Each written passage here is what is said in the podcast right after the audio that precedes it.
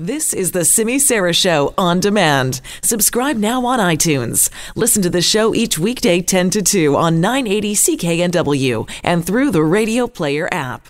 It is a hot question. I mean, it's a challenge for uh, virtually a heck of a lot of communities around uh, British Columbia, other parts of the world, obviously, too. But we're talking about panhandling, and especially uh, you know, some threatening style of panhandling at times. If you're waiting outside the bank and asking people for money when they've come out of an ATM, that's a challenge. City of Salmon Arm has been wrestling with this problem, and they've decided to go forward with a plan to fine $50 for people who panhandle on the city streets.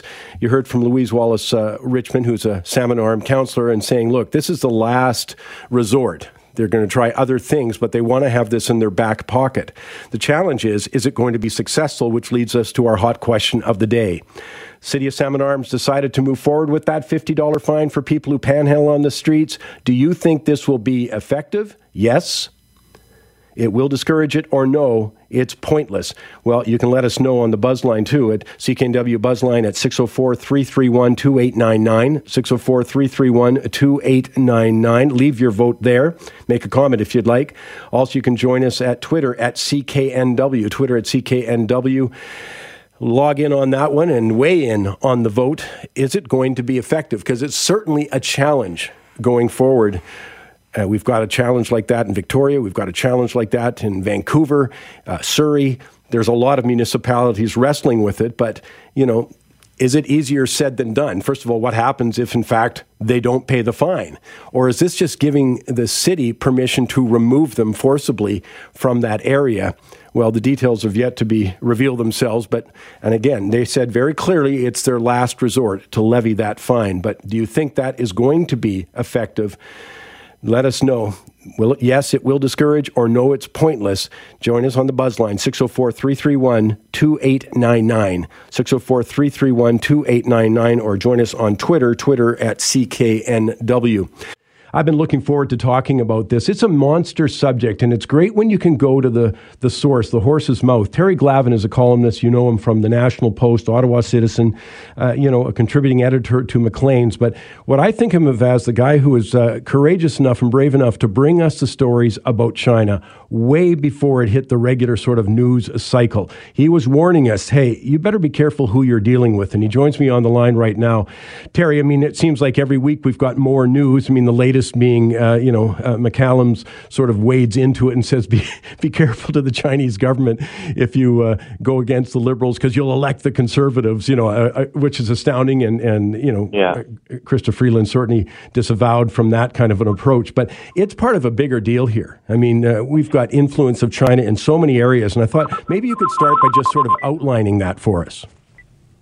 Well, it's uh, the funny thing about this is that it's uh, it's sort of um, in plain sight. This stuff has been going back years. Um, I wrote my first story about the Americans warning us away from Huawei uh, because of uh, their hacking and and espionage. The fact that they're essentially they're in effect uh, the sort of technological uh, arm of the of the Beijing uh, state, and warning us about their sanctions busting in Iran. I wrote my first story about that nine years ago, and you know the writing's been on the wall ever since, well, and um, it's been on the wall longer than that actually. And you get people like. Uh, John Manley and John Chrétien and John McCallum and Wenran Jiang and they're treated like you know think tankers and elder statesmen and uh, this is what happens.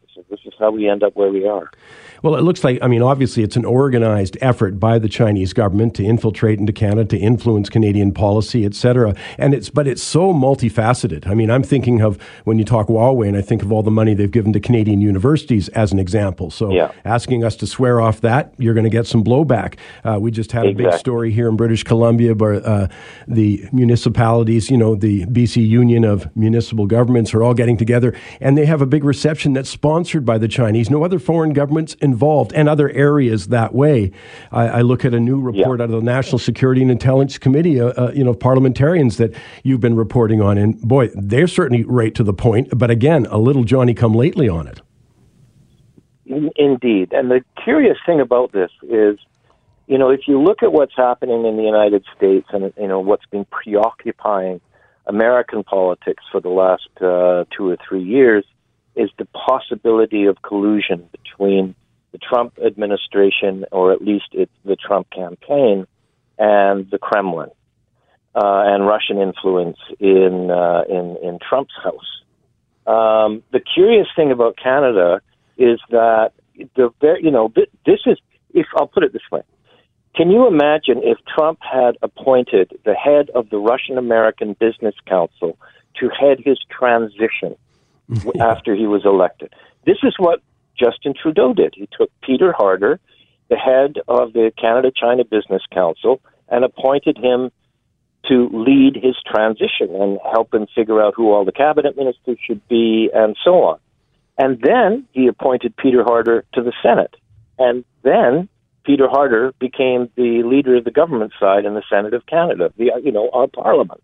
I mean, what the you know the Americans and the Russians. I mean, this is a serious bit of business that uh, the Americans, uh, the American press, has been paying attention to. But it it's got nothing on what we've done in Canada.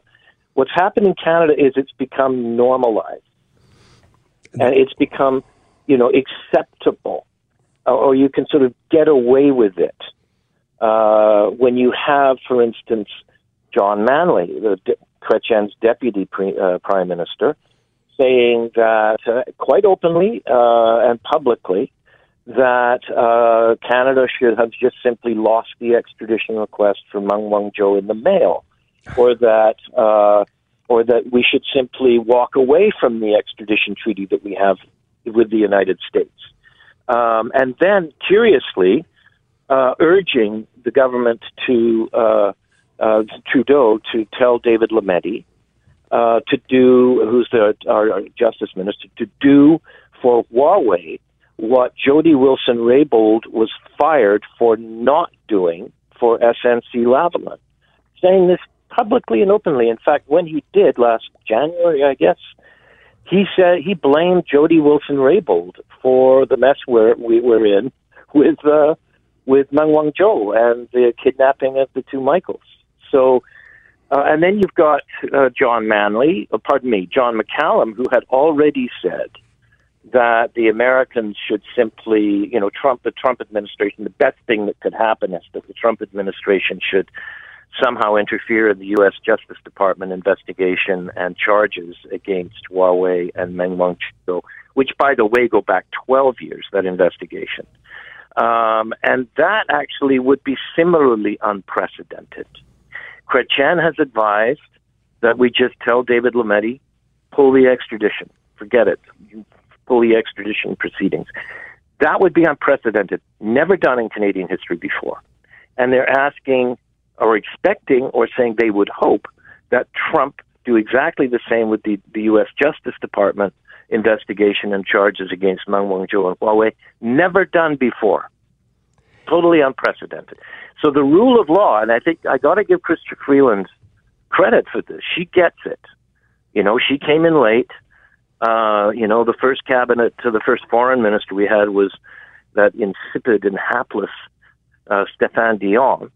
Uh, and, and she's basically saddled with this, and she's trying to work through this stuff and she's been trying to keep all these disco generation retreads from the liberal old you know old guard to just shut their mouths. And now we've got John McCallum, uh, who had to be fired for this kind of behavior, is saying openly and without so much as a smirk on his face that the Chinese government should influence the outcome of the federal election in Canada by conducting its business in such a way as to avert the possibility of, uh, uh, of, of a conservative government because the conservatives might be a little bit more impudent and saucy than the uh, the liberal government has lately been obliged to be.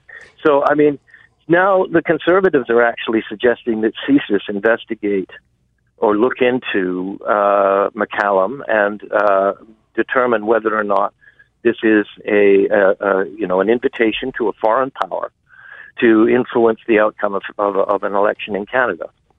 Uh, you know, this isn't just some flunky who works for you know, Bombardier or something like that. This is John McCallum, and it has been in plain sight. He took $73,000 in free trips to China before he was appointed ambassador.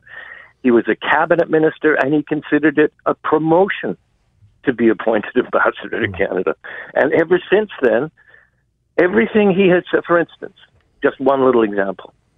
Uh, about 18 months ago, I guess it was, he announced that we were uh, uh, opening or tripling the number of visa offices uh, in China, and that this was a really great idea, Canadian idea. We're open to the world. We're Canadians.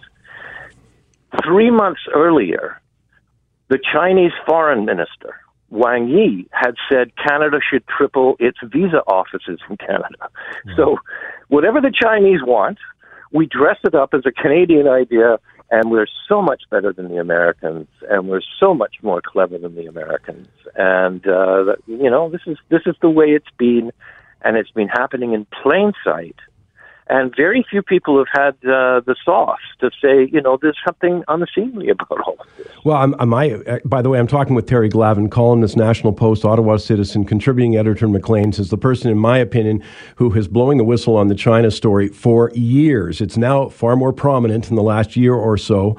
Uh, but he has been on this for years. At first, I thought this was a naivety. Like, isn't the world, you know, let's all hold hands and sing kumbaya and the world's a happy place. Right. Much more recently, I've been coming to, you know, there's just so much money coming out of China. They know what our price is, and it's called money. I do a show called Money Talks, and I thought, are they trying to just verify that title all the time?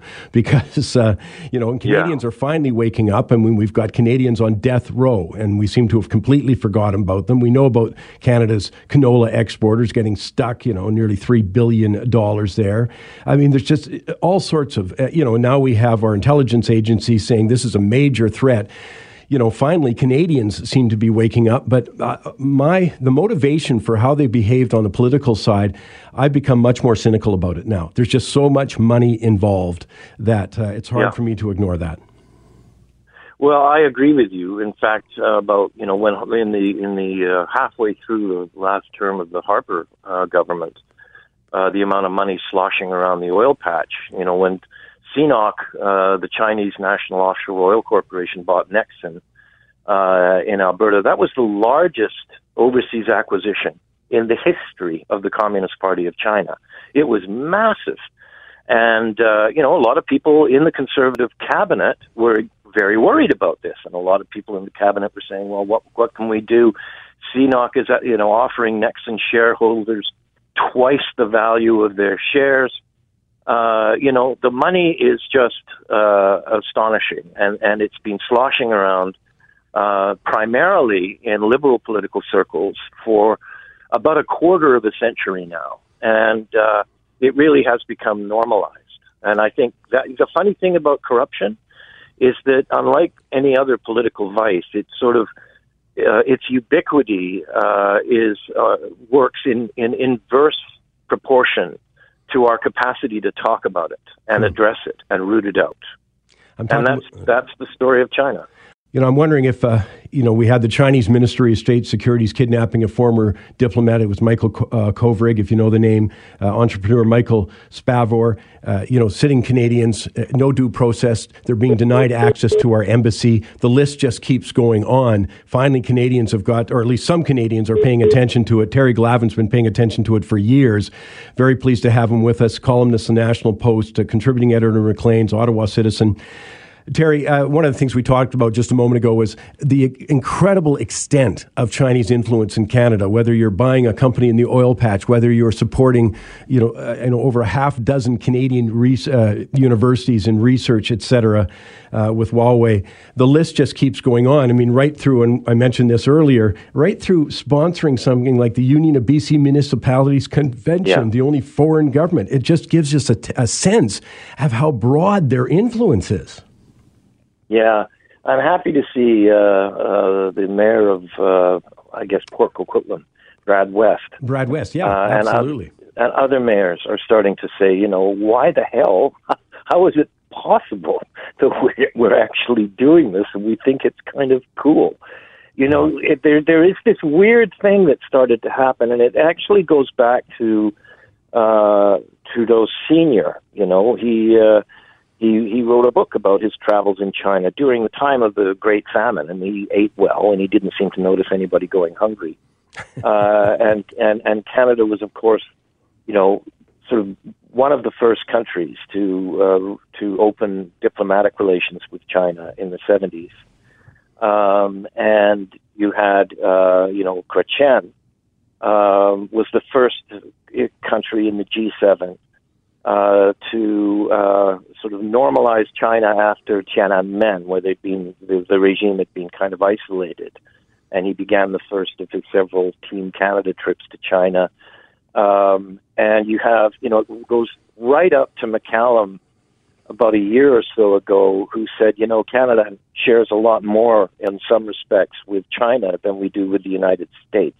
Oh, wow. There's been this kind of avant-garde, radical chic idea that you know we're cool, you know, we deal with the Chinese. We're not like those those warmongering Americans, and you know, this has been kind of you know the way they've been getting away with this this this narrative line, so to speak, and it's a propaganda line, and it's worked extremely well. And in in recent weeks and months, the you know that huge section of the foreign policy establishment, and uh, you know the desperately compromised uh, sort of think tankery and uh, and university departments in Canada have been working overtime to kind of shore up their reputations because when you look at the counsel we've been getting from these guys for the past quarter of a century, they haven't been right about China once. You know, this idea that if they just hung around with these hip and cool and with it Canadians, you know, they'd become more like us. Well, actually, we've become more like them. Money corrupts. You know, when you're looking at billions and billions of dollars, when you look at the amount of effort and money that Huawei has been spending in Canada, we subsidized them, by the way, mm-hmm. just to open shop here when the Americans were turning them away. We had Martin Cauchon, that former federal Liberal cabinet minister, who, of course, is now on the Canada China Business Council board, uh, said quite openly if you can't beat them, join them. You know, is it any wonder that China is behaving towards us the way they're behaving now? What would make them think that Trudeau could just simply pick up a phone, call a judge, and Meng Wanzhou would be at Vancouver International Airport flying back to Shenzhen tomorrow? That's what Jean Chrétien has been telling them we can do. It's what John Manley says we should do. It's what John McCallum says he would like us to do. They have come to see the Liberal Party of Canada, not unreasonably, over years of lucrative acquaintance, as the political wing of the Canada China Business Council. So they're behaving this way. And so you got Freeland, who's trying to do her best. And, uh, you know, she's got all these guys from the old guard telling her that, that basically she should capitulate, totally alienate Americans on both sides of the aisle. By the way, this isn't a Trump thing. This is not a foreign policy analysis. Well, I think that, so, if you think Donald Trump you know, talks trash about China, you should listen to Nancy Pelosi sometime.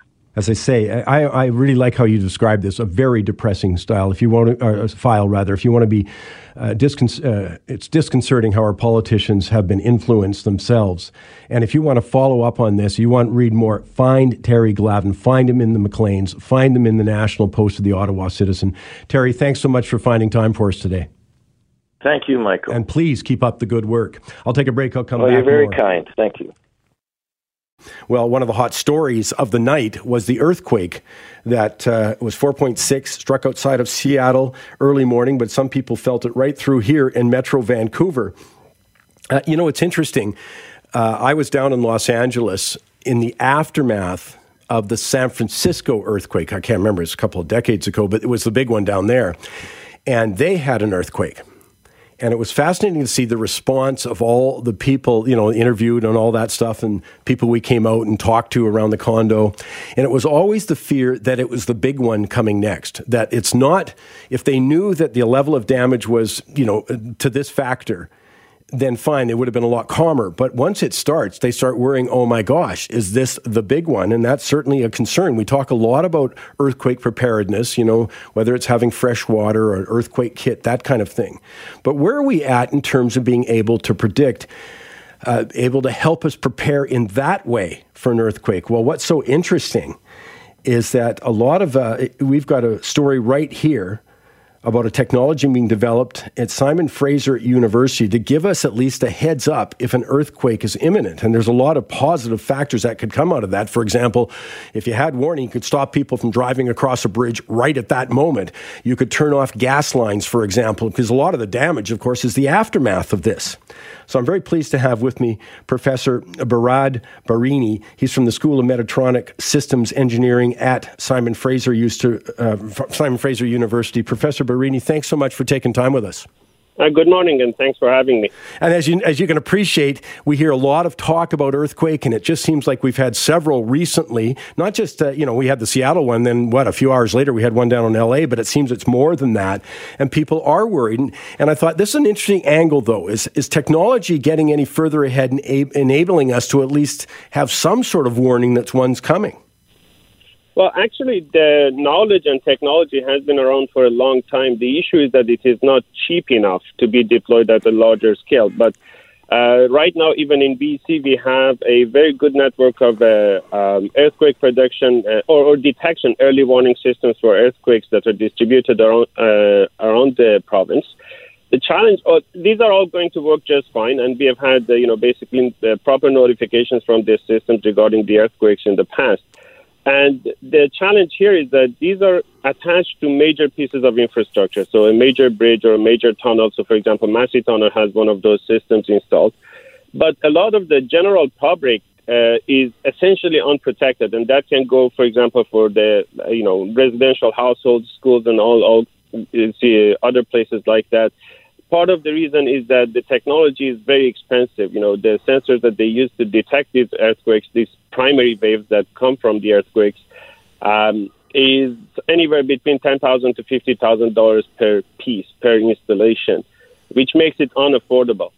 And uh, for that reason, you know, we don't have a distributed network of sensors for smaller infra- smaller pieces of infrastructure. And one of the, uh, as you just mentioned earlier in your uh, introductory talk, one of the challenges is aftermath, what happens after the earthquake. And there are actually studies right now that show that if you have such sensors in buildings, you can actually determine if the building is safe to re enter after the earthquake, because that's also a big problem. Once an earthquake hits a region, you don't know if the different uh, buildings are safe to enter. And having those sensors, such a distributed network of sensors, can uh, be of great help in that uh, aspect as well. You know, besides all the benefits that you can get before the earthquake hits, you also have benefits when it actually happens. Uh, you know, I, by the way, thank you. You made a, such a terrific point about the cost of these things because if we can get the cost down, then obviously the deployment can be much more broad. Uh, how are we doing on that end, or of some, not necessarily the exact models of what we're talking about that we have that are expensive in major infrastructure projects, but you know, maybe a smaller version or just something, as you say, that can detect uh, for a lot of reasons whether it's you should personally turn off your gas line, as an example. Um, okay, so. Um what uh, these sensors mostly do is that they detect vibrations, and a sensor that detects vibrations, and everybody nowadays has one in their cell phone, is an accelerometer.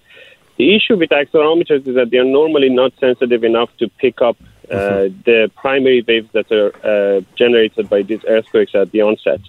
These primary waves are, you know, you can think of them as the sound of the earthquake. And some animals, like horses and dogs and some birds, can actually hear that and, and they react to that sound. Unfortunately, humans cannot. But these sensors, if they are sensitive enough, can pick it up. Uh, the cost of these sensors, as I mentioned, is large. These, these devices are relatively large. You know, they're made using the old technologies. But there are new developments, in, including the work in our lab, that we want to miniaturize these sensors, fabricate many of them at the same time, and hopefully bring the cost down. Uh, there has been other efforts. You know, there is a lot of effort on earthquake detection around the world. For example, in Taiwan, in Japan, in the U.S., in a lot of places, people are trying to figure out if they can put a network of these cheaper sensors together and gather the information. For example, in California, there's actually a, a pilot study that has been going on for a long time that um, they want to use if they can use the uh, sensors in cell phones to actually make a prediction. But because these sensors are not meant for this purpose, they are not sensitive enough, they are too noisy. There has to be a lot of signal processing, and by the time you do the signal processing, you it may be too late. Mm-hmm. But uh, the goal that we have in our lab is that hopefully we can develop sensors that are sensitive enough that they can pick up these uh, basically warning signals, and uh, they are connected to the primary sources of concern. Like, for example, they are connected to the gas distribution system for it, and it doesn't have to be every building. It could be a building block that they can actually shut off the gas connection to the entire block or the electricity to the entire block. I was talking to city managers in Metro Vancouver, and actually, one of the concerns they have is that after an earthquake, the city can be flooded because the water pipes can break. Mm-hmm. So, if you can actually shut off the water lines, that would be great. Uh, another concern they had was that you know in fire stations the bay the doors to the bays where you, the fire trucks are cannot can jam if an earthquake happens. So they want those doors to open automatically so that the fire truck can get out. Um, but in the end, yeah, so the sensor, we are hoping that we can make it sensitive enough and cheap enough that you can install one, ideally per building, because as I mentioned, it can help you with the assessment of the building uh, after the earthquake. But one per block or for, let's say, a, a school buildings, things like that, hopefully we can make it affordable enough in the next few years by developing this new family of sensors. Now, uh, can you even ballpark? Uh, do you, uh, you know, sort of target maybe five years from now we'll wake up and we'll be able to do this, or is that just not possible at this moment? Uh, so, I think the biggest uh, challenge that we have right now is uh, finding somebody that is willing to manufacture this at a large scale, right? So this is something that requires a little bit of public encouragement, you know, from the the government. Uh, the private industries are they do not see a big market as if as of now. If if people are not going to use mm. t- tens or hundreds or thousands of these devices, it's not really going to be commercially feasible. Uh, it's not a good product. So it needs a little bit of encouragement and uh, maybe even legislation at the government level to uh, make the private entities go and look for solutions and start investing in these solutions. But there are technically viable solutions that hopefully can lead into low cost uh, early warning systems for earthquake. Uh, one more question, if you got time, and it's this is might might qualify me for a job with the National Enquirer, but you know, is a big, you know, California, as I said, I've been down there personally, experienced it, but had people's are worried about the big one. Is that inevitable? Um, well, you can't. Uh, okay, so there's always vibrations and shaking and uh, earthquakes, right? So you cannot really be so too sure about when the next one is going to happen and how big it is going to be. Mm-hmm. People just look at the history of the event and look at the activity of the fault lines and they try to make predictions, but these are all probabilistic, right? So you assign a probability to something happening. And for the next big one in Metro Vancouver area, I have seen predictions anywhere between 10 to 40 percent that uh, an earthquake of magnitude 8 will hit this region in the next 30 years. So okay. if you want to be a pessimist, you can say that it is almost a 50-50 chance in the next uh, 30 years.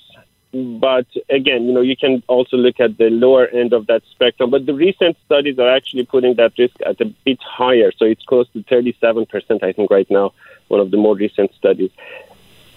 It's fascinating. Eventually, stuff. it will happen. The issue is that yeah, it, it, will happen, but you know when it happens and how big it is, we can't know. We can only prepare for hopefully the worst case. Great stuff. Uh, I really appreciate you finding time. I'm talking with Associate Professor, professor with the School of Mechatronic Systems Engineering at Simon Fraser, uh, Behraad Bahreyni. Thank you. Oh, you're welcome. This is an incredible story. Nikki Reitmeyer's uh, brought it to our attention. It's the odd and, and tragic story in the end of Frank Meza. And I'm thinking about this. This is a guy, he's a 70 year old runner in California. Finished this year's Los Angeles Marathon with a time of two hours, 53 minutes. Can I repeat that? He's 70 years old and he does under a three hour marathon. And I was sort of comparing that to some of my activity. I think I could get around the block in about that time. I mean, this is, you know, two hours, 53 minutes. Are you kidding? It's a new world record at the time. However, he did not keep that world record for long. Two months later, he was disqualified for cheating. And that's where this story begins. Let's hear what Nikki's got to say. It's, it's as I say, odd and tragic story about a man named Frank. Frank Meza was 70 years old when he ran in the Los Angeles Marathon earlier this spring. He ran so fast that he not only won the marathon, but also set a new record for his age group. Keep in mind, a marathon is 42 kilometers long. His time was 2 hours and 53 minutes.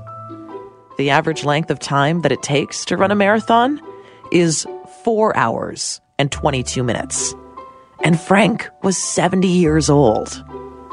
You're probably starting to wonder if Frank's incredible race sounds a bit too good to be true.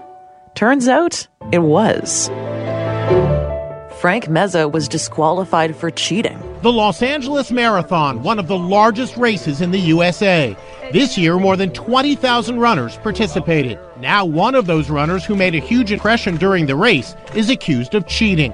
The news broke on June 28th when the LA Marathon posted a disqualification notice that stated, after an extensive review of original video evidence from official race cameras and security cameras at retail locations along the racecourse, Conqur Endurance Group has determined that Dr. Frank Meza violated a number of race rules during the 2019 Skechers Performance Los Angeles Marathon, including re entering the course from a position other than where he left it.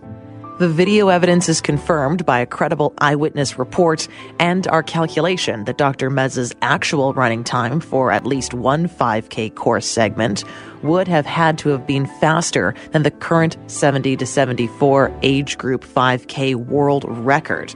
Bracket an impossible feat during a marathon. End bracket.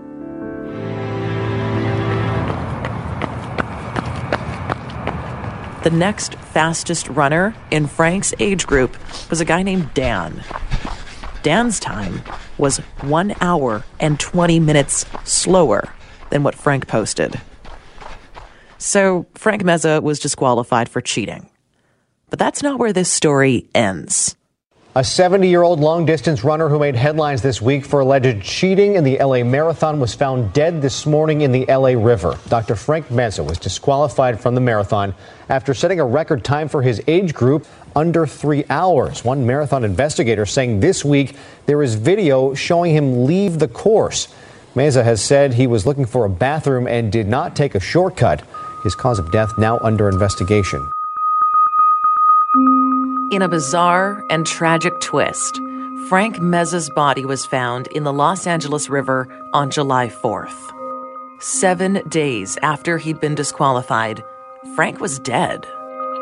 See, when news broke that he'd been accused of cheating in the LA Marathon, people started to dig into his past. They started looking at other marathons he'd participated in, examining his times, exploring evidence, trying to determine had he cheated before? And what they found was pretty ugly. Turns out Frank had been disqualified from the California International Marathon in 2014 after missing several timing mats along the course. Same thing happened at the same race in 2016, but this time he was disqualified and banned. When he ran the LA Marathon in 2015, he finished with an incredible time of 2 hours and 52 minutes. Now, officials didn't have any solid proof that he cheated, although the time seemed nearly impossible to achieve. They said that next year, Frank would have to run alongside an official observer who would watch him every step of the race. But next year, Frank decided not to take part. Then there was the 2014 San Francisco Marathon. A picture surfaced that looked just like Frank during the race, riding a bike along the course. Derek Murphy is an online blogger who investigates marathon cheaters. What else did he dig up against Frank? Well, he found that at the Phoenix Marathon earlier this year, there was a video camera set up at mile 22.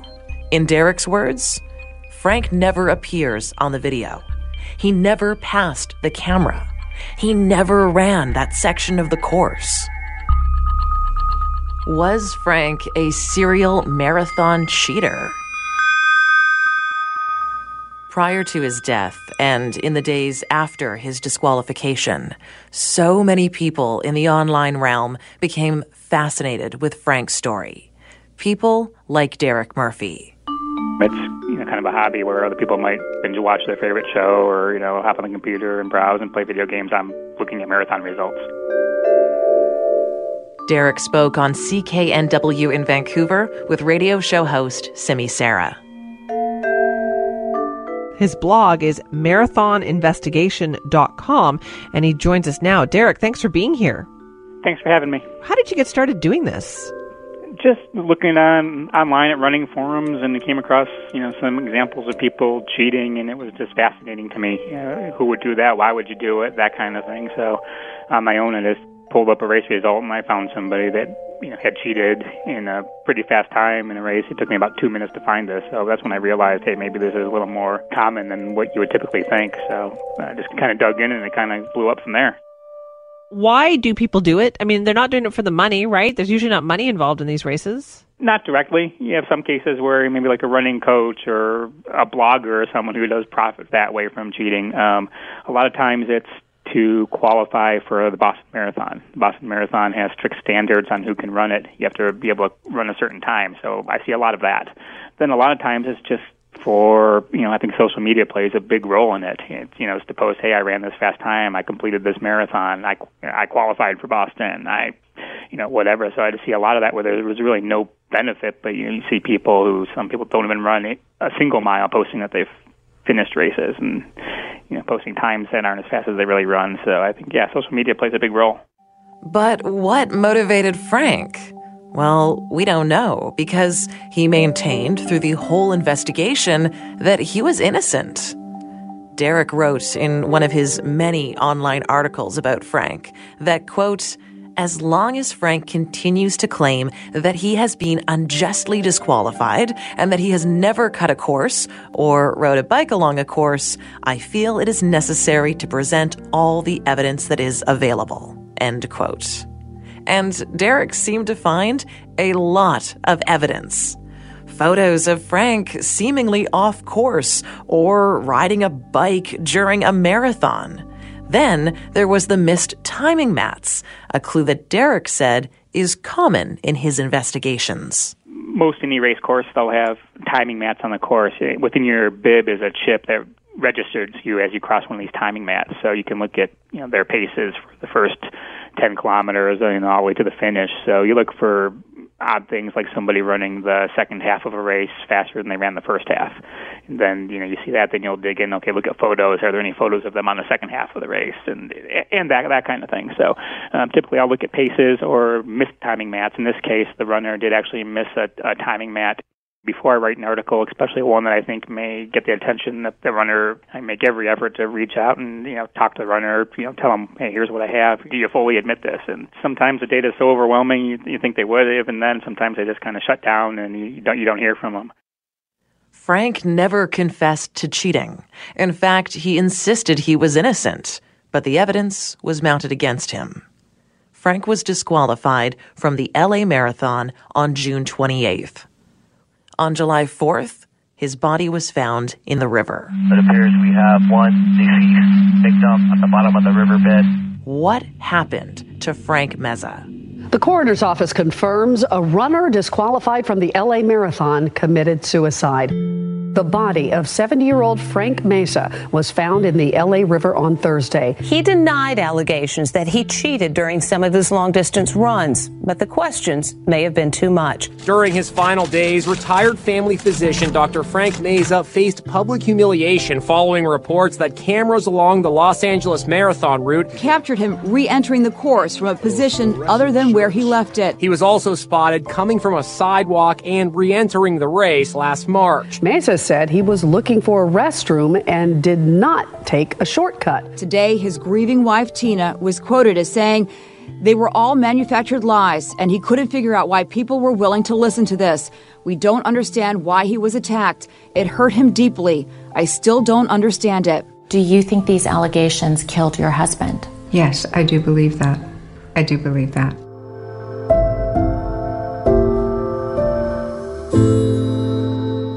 The day after Frank's suicide, Derek Murphy, the online marathon investigator, released a written statement.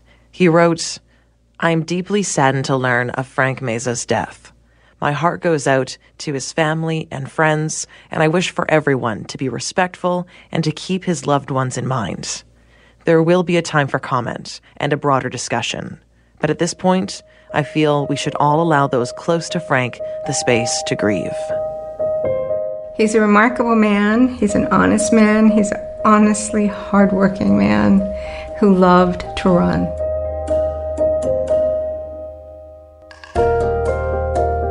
This feature was produced, edited, and narrated by me, Nikki Reitmeyer, with audio from CBS, ABC, and Inside Edition, as well as quotes and content from marathoninvestigation.com. Frank's story is the cautionary tale of a runner disqualified from a marathon for cheating. But when the internet learned of his misdeeds, the cyberbullying began, allegedly pushing Frank to take his own life. Did the vigilante punishment dealt out by strangers on the web outweigh the crime itself? For 980 CKNW, I'm Nikki Reitmeyer. What an interesting story. The age of outrage, the age of indignation at somebody else's behavior.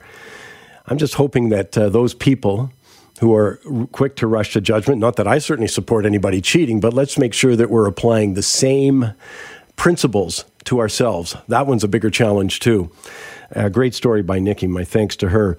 Yesterday, we talked about ride hailing, and one of the big obstacles uh, that proponents of ride hailing are putting forward is that the BC government's going to say you need a class 4 driver's license.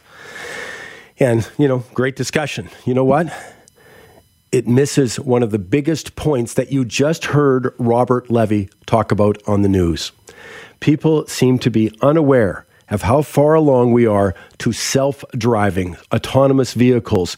Uber is a big player in this market. I mean, there's just so many examples. In Phoenix, Lyft and Google's Waymo have 10 self driving vans available for passengers right now. California has just allowed Uber to have uh, self driving taxis in their pilot project. Lyft has partnered with Aptiv, uh, has already done 50,000 rides in autonomous vehicles in Las Vegas uh, what Volvo has agreed to deliver 24,000 self-driving cars to Uber next year. nuTonomy has been self uh, testing self-driving cars and buses in Singapore for two years. This is coming, and obviously we're not prepared. We're going to be debating the Class Five, Class Four driver's license issue long since the need for drivers. That's the change that we have to be aware of. That's why I'm very pleased to have with me Chris Sainsbury. He's the Western lead for the Mobility 2030 initiative at KPMG Canada. He's a national leader for their Smart Cities project. And he joins me on the line right now. First of all, Chris, I do appreciate you taking time. And as I say, I feel that people aren't nearly aware uh, or aware enough of how fast the self driving revolution is hitting us. And uh, I mean, I'm looking at uh, you. You, of course, are dealing with this, uh, you know, in a very deep manner. But I'm looking at Phoenix, Arizona, as an example where that conversion seems it's already started to move to autonomous taxis. Yep. Thanks, Michael, for having me on here today. Um, as you say, you know, technology is advancing so fast. The autonomous vehicle vehicle landscape has completely been, you know, revolutionized over the past couple of years. And actually, what we're seeing is technology is advancing at such a fast pace. But what was what was going to struggle to get pace is things like policy and regulation, insurance, and things. So what we're seeing in, in Phoenix and other parts of the U.S. is really great. You know, they're, they're using this as a test bed to get vehicles out on the road, um, test them out. But at the moment, we've still got you know there's drivers as, as a safety measure. So I think taking that next leap will be will be big. But what we want to make sure is you know here in Canada, particularly back in BC, that you know we're keeping pace with this and um, really keeping up with the technological advancements so that we can take advantage that all these things have to offer us. You know, it's interesting. Anytime we have such a revolutionary, transformative technology, there's always pros and cons, or people willing to pros and cons. One of the things that jumps out at me right away, if we're talking about British Columbia, is if we all appreciate we've got a problem with insurance, or our own car insurance, and the monopoly there. Well, if we do have a, the penetration of self-driving vehicles, I mean, the number of accidents will go down uh, dramatically and could result in huge insurance savings. Uh, I've talked to some U.S. big insurance firms about that, and they're they're getting ready for it. Yeah, you're, you're absolutely right. You know, I've talked to a number of you know insurance agencies in BC itself, and they're looking to they're, they're going to have to diversify their services. Things are going to change. Accidents, you know, they're going to reduce, um, and I think they need to move into new markets. But what you might see actually is with the arrival of autonomous vehicles in the future, that maybe people won't actually own vehicles. Maybe people will sort of lease these vehicles, and insurance comes as part of that package. Um, and I can see this changing because as we get it to more autonomous, there's so many different components that sort of make up the vehicles themselves that is no longer just a mechanical thing. Um, so I think what we'll see is, you know, big, almost fleets of um, vehicles being leased out to different parts of, you know, different people to be able to use. I, I can see very different models happening in the future. So just like you're seeing, you know, new business models with the whole ride sharing, ride hailing, um, thing that came out, you know, a couple of years ago, I think we're going to see, you know, very different changes in, in car ownership coming to the future. And obviously, I mean, we're seeing major car companies, virtually every major car company, whether it's Apple or Tesla's been doing this, Mercedes Benz. Uh, we just talked about Ford and Volkswagen on the news. You know, the list is just a huge one. So obviously, uh, you know, if we want sort of a vote of confidence that this transformative technology is going to be with us. The debate is when, but the, whether it'll be with us uh, seems uh, an overwhelming yes when you talk to people in the industry. Yeah, you're absolutely right. I mean, this is, autonomous vehicles, is not a matter of, you know, if it's going to happen, it's more a matter of when it's going to happen. Um, and interestingly, actually, KPMG put out a, a, survey, well, this year and last year called the Autonomous Vehicles Readiness Index. And what this was about was really benchmarking different countries around the world in terms of how prepared they were for autonomous vehicles to be on their roads. So it wasn't. It was looking at you know there was technology side, you know there was policy and regulation side, but it was also looking at, you know um, from a customer acceptance perspective, mm-hmm. and that's something we don't always think about because at the end of the day, some people actually like to drive, um, so not everybody's going to be converted. I think so. I think we're going to see a bit of a mixed mash going into the future, but it'll be an interesting landscape to watch out for. Well, the other thing I should have mentioned is that um, in Ontario, you know, which is of course home to the huge portion of our population, I know that KPMG has done the work on this, you know, but they've also allowed it. I think it was January this year, didn't they allow the you know the testing of driverless vehicles there? Uh, so you know, as I say, it's my I guess my point is to let people know this may be coming faster than you know. Oh, absolutely. I mean, this, is definitely happening. Um, I wouldn't be, I wouldn't dare to put a, you know, a time frame on this, but it's going to happen in the next couple of years. Um, and what I would say is, you know, we need to, to shape up for all the changes it brings. Because I mean, in a world of autonomous vehicles, it could potentially shake up, you know, the whole of future mobility, how people, you know, live, work, and play, how we get around, how we commute to work. It could mean an impact, you know, on, on the bus system. It could mean an impact on the train system. It's really part of a, a wider ecosystem right across, you know, cities and how cities and transportation are kind of going to be more integrated going into the future. I remember reading a study by MIT going back a few years, and they said if they, they had a system of autonomous buses, it would be the equivalent of building four Holland tunnels because the efficiency uh, quotient goes up. You know, it's it's not the same as I tailgate somebody, if you know what I mean. You know, mm-hmm. because of all the sensors involved. I, I, mean, it's just I think it's just a fascinating aspect uh, there, as you just alluded to. It, think about the change if you're change, if you're going in an autonomous vehicle, it's sort of like you're in, uh, you know, a mobile office in a way, and I think that's going to change the commute because it won't be downtime as we report the traffic. You know, coming in, you know, in a one-hour commute, it won't be downtime. You'll be able to actually work, uh, truly make your car an office. It's things like that that I think are amazing and profound. Yeah, you're absolutely right. And you know, actually, I think I think studies from the U.S. showed that you know, the amount of time wasted actually, you know, driving cars, if we could turn that around and use it to be more efficient and more productive, whether it's being, you know, working in, you know, a car that's self-driven on the way to work or even, you know, you know, relaxing. Um, there's going to be, you know, more recreational things that you can, or even buying your shopping while you're commuting to and fro from work. So turning that productive time will have a massive boost on the economy. Yeah, I remember at University of Texas, I was reading a study. They thought it would save something like 2.7 billion unproductive hours in work commutes in a year in the U.S. Of course, much bigger than Canada, but they, I think they put the number at like 447 billion dollars per year in annual savings. So, I mean, there's just so many positives that come out. Uh, the other one that's so interesting that you've brought, uh, Chris, is that you know a lot of people are going to be hesitant to do this. They're not going to trust the technology, uh, you know, despite the fact that we have other, you know, things that we've had to adapt to. But I sort of see it, uh, you know, as delivery may be the first place we do it. That we actually have, you know, we're, we don't mind if our pizza gets delivered to us, for example, in an autonomous vehicle. Well, exactly. You, you you hit the nail on the head. I think you know that acceptance is something that's it's more of like a cultural shift that we're mm-hmm. going to have to slowly change um, uh, people's perceptions. But I mean, what what I do see this happening um, is actually probably more trials and actually you know roll out in maybe some of the more rural communities. So maybe not you know downtown Vancouver or Victoria, uh, but you know smaller communities where it's less dense, there's less traffic. You know, kind of to test that. But I think once it's proven, you know, everyone's going to want a part of it. They're going to see all the societal benefits, the economic benefits that come with it. Um, that you know there'll be a desire for, to, to have this in all major cities. Well, you should see me try and back up. I've been I was dying for that backup camera in my car. We're talking adoption of. Uh, self driving vehicles and the impact it'll have on transportation, but specifically, big debate about ride sharing. Well, I can tell you, Uber has put a lot of money into this. Uh, Lyft has an agreement with GM, both talking about autonomous vehicles being tested right now in many places. Uber did in Pittsburgh, uh, Nutonomy in Singapore, uh, Phoenix has got them. Uh, we've just talked about that they're okay to test in California right now. I mean, the list is a long one. I'll just give you one more thing, and I'm going to go a couple of calls on the line here. But we now have one accident, something like every 100,000 uh, kilometers of driving. Autonomous vehicles will drop that to one accident every 10 million kilometers of driving. It's going to save lives, but save money, all sorts of things. It's another part of the motivation. If you think it's not going to happen, I think you're wrong on that one. Chris Sainsbury's on the line with me. He's the Western Lead for Mobility 2030 initiative at KPMG Canada. Glad he's with me because he's a national leader of their Smart Cities project. Uh, Chris, I'm just going to go to right to the phone lines. You can listen in with us and maybe make a comment. So, uh, Let's go to Bob. Um, hello.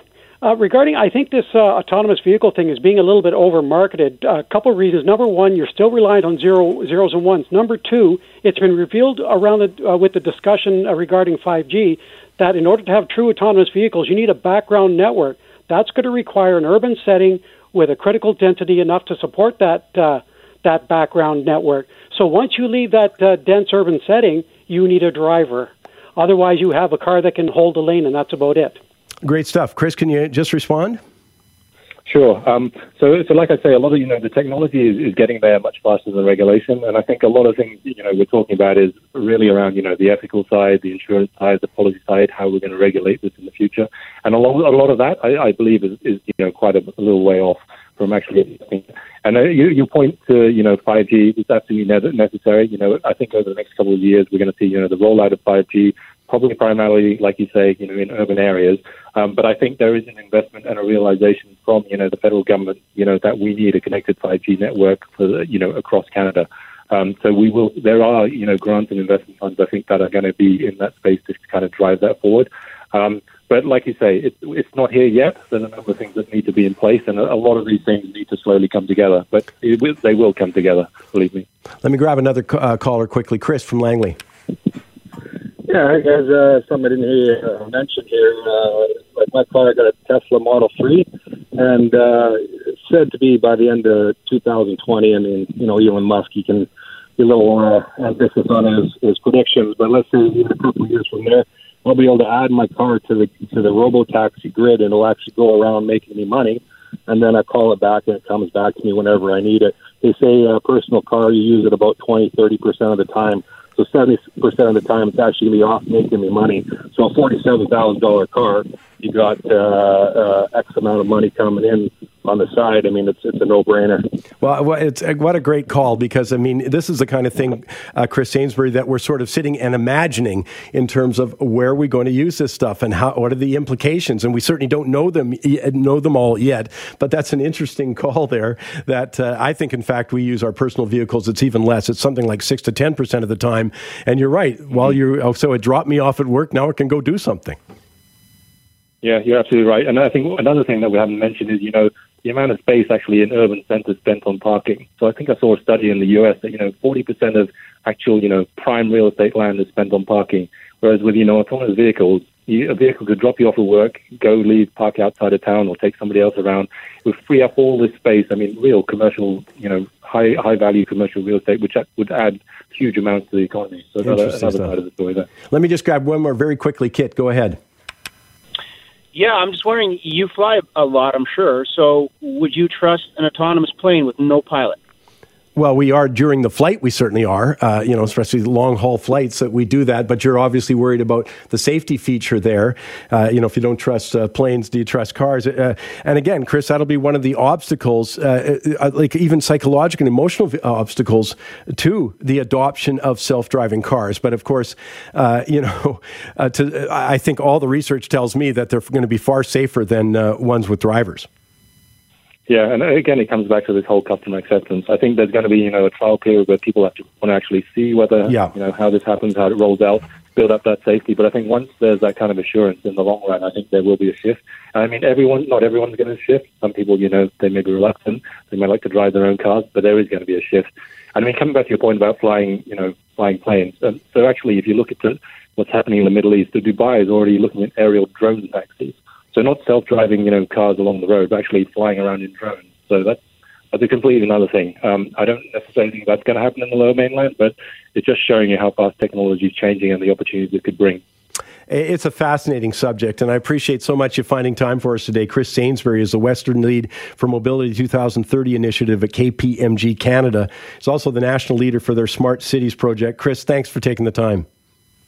You're welcome. Thanks, and, Michael. Great uh, talking to you. Do you know what the community benefits agreement is? I know you've heard the ads. It's hard to miss. The government spending lots of money, lots of tax dollars on telling you what a great idea the community benefits agreement is. Talks about hiring more apprentices, women, uh, I'm not sure if they still talk about hiring Indigenous people because that would certainly uh, beg comments about the lack of hiring of Indigenous people when it comes to the Kinder Morgan pipeline expansion, because of course their opposition to it, which is in direct contrast to uh, Project Reconciliation, which are a huge number of uh, First Nations groups in BC, Alberta, and Saskatchewan. So I'll leave that to the side uh, talking about hiring local un, uh, local uh, workforce workers, union based. And I'm just saying, I'm not sure what the alternative to that was. I'm pretty surprised if they're building major infrastructure project, they won't be hiring workers. But do you know what it is? Because it's going to cost you a lot of money, cost you a lot of extra money. Joining me on the line to discuss this I'm pleased to have, uh, you know, first of all, it's a, a, big subject, but Chris Gardner, President, Independent Contractors and Business Association, joins me on the line now. Chris, appreciate you taking your time. Give us your take. Uh, what is the Community Benefits Agreement? Well, good afternoon, Michael. Uh, thank you for having me on the show today. And as you pointed out, the this is one of the most offensive policies that has come out of any provincial government uh, in this province for decades. And if you think of the construction workforce in British Columbia, there's 250,000 men and women who got up and went to a job site today. About 15% of them are represented by the building trades unions. And the other 85% are either non union or represented by other unions. What the government has said is that they're going to direct all of the major infrastructure project work to the 15% of the workforce that is represented by the building trade. So right off the bat, that's discriminatory. It's unfair. Second, um, the if a company, then the government will say, "Oh, any company can bid this, uh, can bid the work." Well, that's true. Any company can bid, but if they win, two things happen. If they win the work, first, their employees have to become employees of a crown corporation. So they leave the employment of the company that bid and won the, the project, and they now join a newly formed Crown Corporation, so they effectively become government employees. The second thing they have to do is, is workers then have to join a building trades union, one of the 19 building trades unions that's covered by the agreement. So the company has lost control of its workers. Uh, second, those workers will now be dispatched from a union hiring hall, and so the company may not actually get um, the, the their former employees back uh, to the uh, to the work site to work under their uh, under their management and supervision. There may actually be people they've never met or seen before who have no idea about the history and culture of the uh, company. Um, so, what's the result of all that? Workers are going to lose out, lose opportunities. Costs are going to go up. It's more complex uh, to manage and administer, and fewer companies are going to bid these projects because they don't want to deal with all of the bureaucracy, the red tape, and, and the potential of losing workers uh, to union hiring halls. Well, I find it amazing that, uh, as you said, you have 250,000 people joining, you know, going on a construction job today. But the point being that these are tax-paying British Columbians, and we're saying no, you can't bid on this, or you can't really participate, or the uh, or the ramifications of that participation are so extensive that they won't. So less competition in any area begs higher costs. And uh, yeah, know, and that, that's a, that's a good point because our position is very is very simple and very clear that the, the government should have an open and transparent tendering process, and every construction company in this province should have a right to bid that work. And if they've got the best bid, the best price, and they have the experience and expertise to do the work, they should be they should be given the contract and and do the work. And the, the other the other challenge to this, the government will say, well, you know, the building we're gonna we're gonna train more people, whether it's women, indigenous, or young people, and um, and unions train more people. Unions are more concerned about safety, and they sponsor more apprentices well, well, nothing could be further from the truth. And you know, the government's uh, own agency that tracks apprentices and where they're registered shows that the building trades represent 15% of the workers, and they train 15% of the workers. Uh, but in sub sub trades like welders, 96% of welders in this province are trained and sponsored as apprentices by non building trades companies. So the narrative doesn't hold together. Well, there's much of it uh, there. I, you know, I'll just quote Andrew Weaver, though, of course, because he's a partner in government, coalition government. Uh, he has expressed his concerns about this, and he says to say it must be union, it strikes of paying back political favors and is very troubling. So let's that's that's the coalition partner in the government on this because one of the aspects of this that uh, people should just be aware of is it worth it to you to spend say $100 million more plus at the Pattullo Bridge, for example, and the reconstruction there. Could that money be better spent elsewhere? Because you can build a few school, schools with $100 million. And that's just one project we're talking about, and now there are other examples. But, uh, you know, what I found another astounding aspect was the government is going to pay fees into this union managed funds. Uh, to promote skill replacement, health, safety, rehabilitation, that kind of stuff. But the governments and meaning the taxpayers are going to cover administration costs of the Allied Council of Unions itself. I mean, there's just a lot of that, and we're talking about hundreds of thousands of dollars are going to be paid directly. That's in, uh, on top of the dues. And uh, again, what is the public getting for it? Yeah, and, and that's the thing. It is going to be. There are the government has admitted that the Pattullo Bridge will be at least hundred million dollars over budget because of, of the community benefit agreement framework. We know that when they issued um, uh, they tendered a contract for paving uh, four kilometers of road from Kamloops toward the Alberta border. And usually you'd have a dozen companies uh, bidding that project. They only had four. And the budget for that project a few years ago was um, $35 million. And the low bid when they tendered it under the Community Benefit Agreement framework was $52 million. Um, so that's just a small example of the cost escalation that you're going to see as a result of reduced competition and the bureaucracy and the administration that companies are now going to have to price into these bids uh, because they're setting up a new crown corporation. All the workers are going to become employees of this crown corporation. Uh, it is crazy. Well, and again, the taxpayer has to stand back. Uh, is this one of your priorities for spending an extra $100 million on a bridge project, or as you just alluded to, you know, on a highway uh, construction project, you know, costs going up dramatically in the millions of dollars, and people have to stand back and say, okay, am I getting my money's worth for that extra? You know, I, I want to say up front, I've got a lot of other issues that are more important to me uh, as a taxpayer than paying that. Uh, you know, top of mind for me is providing adequate health care for people with intellectual disabilities, which we right. do not at this point. Yeah. Now, that's just my hobby horse. I get that completely. No one else has to agree with that. But as I say, I look at what I'm going to pay another 100 million plus that didn't need to be spent. uh, you know, I'll let Andrew Weaver's words again express, you know, it smacks of political payback. And, uh, you know, that makes me, well, that, I don't uh, support that. I want to be upfront about that. I wouldn't support well, it any government anywhere because I think competition is good for the public. If you're looking at the public interest, the more competition you get, uh, the better it's going to be. And uh, obviously, the government disagrees, by the way. Well, you're exactly right. And when they when they uh, um, they negotiated this agreement, uh, the, the, community benefits agreement framework, behind closed doors. Uh, nobody really knew it was being negotiated, and then the premier went to uh, you know went to BCIT and, and made the announcement, and uh, that was the first time anyone had really understood the ramifications of what had been negotiated. So the government didn't go to the construction sector and say, "Listen, how can we deliver projects more efficiently, more effectively for British Columbians? How can we train more women and young, get more young people to consider a career in the trades?" Um, he just sat behind closed doors and negotiated a deal with 19 building trades and shut everyone else out. Uh, as I say, the community benefits agreement. A lot of people aren't up to date on exactly what it is and the ramifications for it. Uh, Chris Gardner's on the line with me, president of the Inter- Independent Contractors and Business Associations, and I want to say up front, I don't support when government, and it could be uh, any government, every government that's been in power has done favors for supporters. My gosh, you should see what the Ontario Liberals did in the Green Power file. It was astounding. Right now, we have the federal government uh, g- giving money to the Bombardier yet again. What another loan! Isn't that fabulous? Uh, it doesn't matter. All of them use advertising dollars from the taxpayer to push their point of view. I'm just saying, in this case, it's another one for me. $100 million extra for a single project? No, I've got better use for that money. Whether it keeps it in my own pocket, by the way, but if they're going to do something, I've got a lot of other things I'd rather see with that. Let me go to the phone lines right now. John, Go ahead.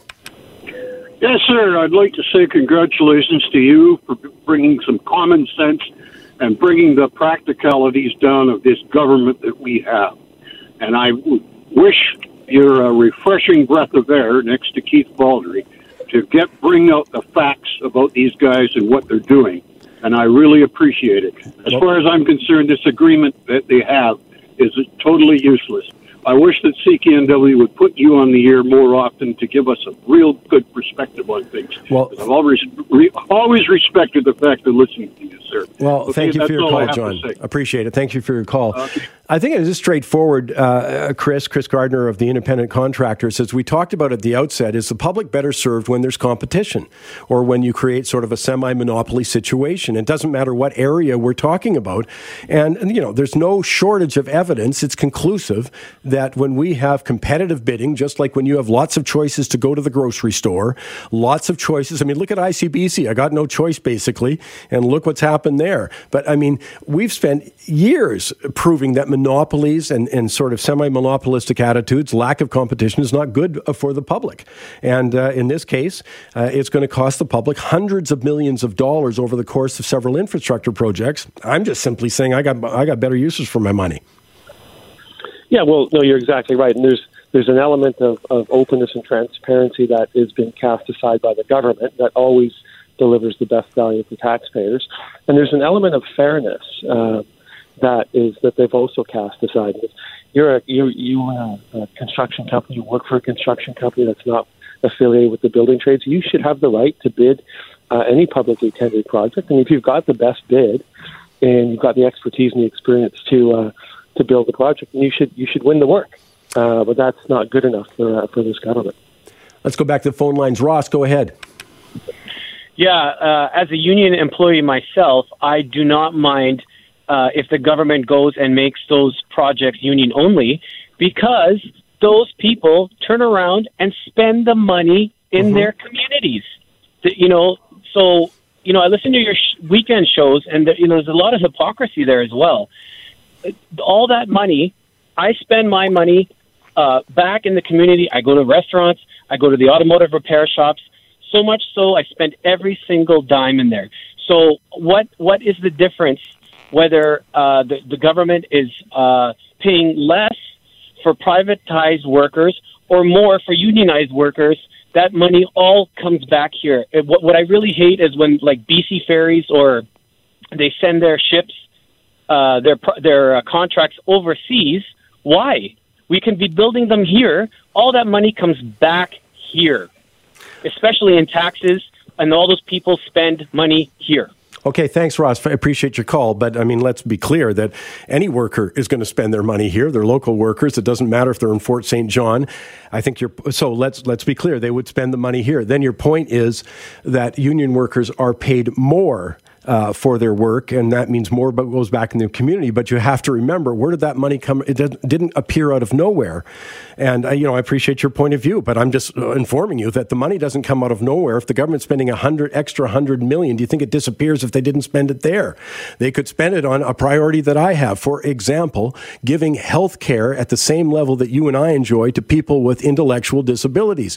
That would go to a practitioner, a health practitioner. It's not that the money would disappear. No, it would just be spent or used by other people. So again, I'm not, and certainly I'm not critical of union workers. Excellent work. I'm saying we're opening up to to everybody on that. Uh, let me just try one more. Well, I'm not sure if I have time. Let me go one more quick call. Oh, I guess we don't have time for that. Hey, uh, Chris, uh, uh, again, th- this isn't about saying uh, union, non union workers, other than the government saying that. We're saying no, that right. open it up to well, uh, all workers. All workers are worthy. Yeah, the other point the caller made is about union workers getting paid more. Well, right now, the construction sector in British Columbia for the last four or five years has been as busy as it, as it has ever been. And there's no difference between what workers pay who are unionized or non-unionized because there's a shortage of workers and, and workers know that. So if they're, if they're going to be underpaid, they're going to walk down the street and, and, and get a job at a company that will pay more. Uh, so there's no, uh, there is actually no difference. Now, some of the union rates might be higher, but a lot of the those dollars don't see them their way to the pockets, the bank accounts of the workers. They end up in dues and fees that are paid to uh, to the unions. Well, it's an interesting subject. I'm glad we have a chance to talk about it, and there are different points of view. But uh, one of the things that I would like people's views on any subject, any issue, to be fully informed, and I don't think they are on the community benefits agreement. And so uh, I appreciate you taking the time to help uh, illuminate your point of view, Chris, uh, President, Independent Contractors and Business Association. Uh, thanks for taking the time. Thank you very much. Appreciate it.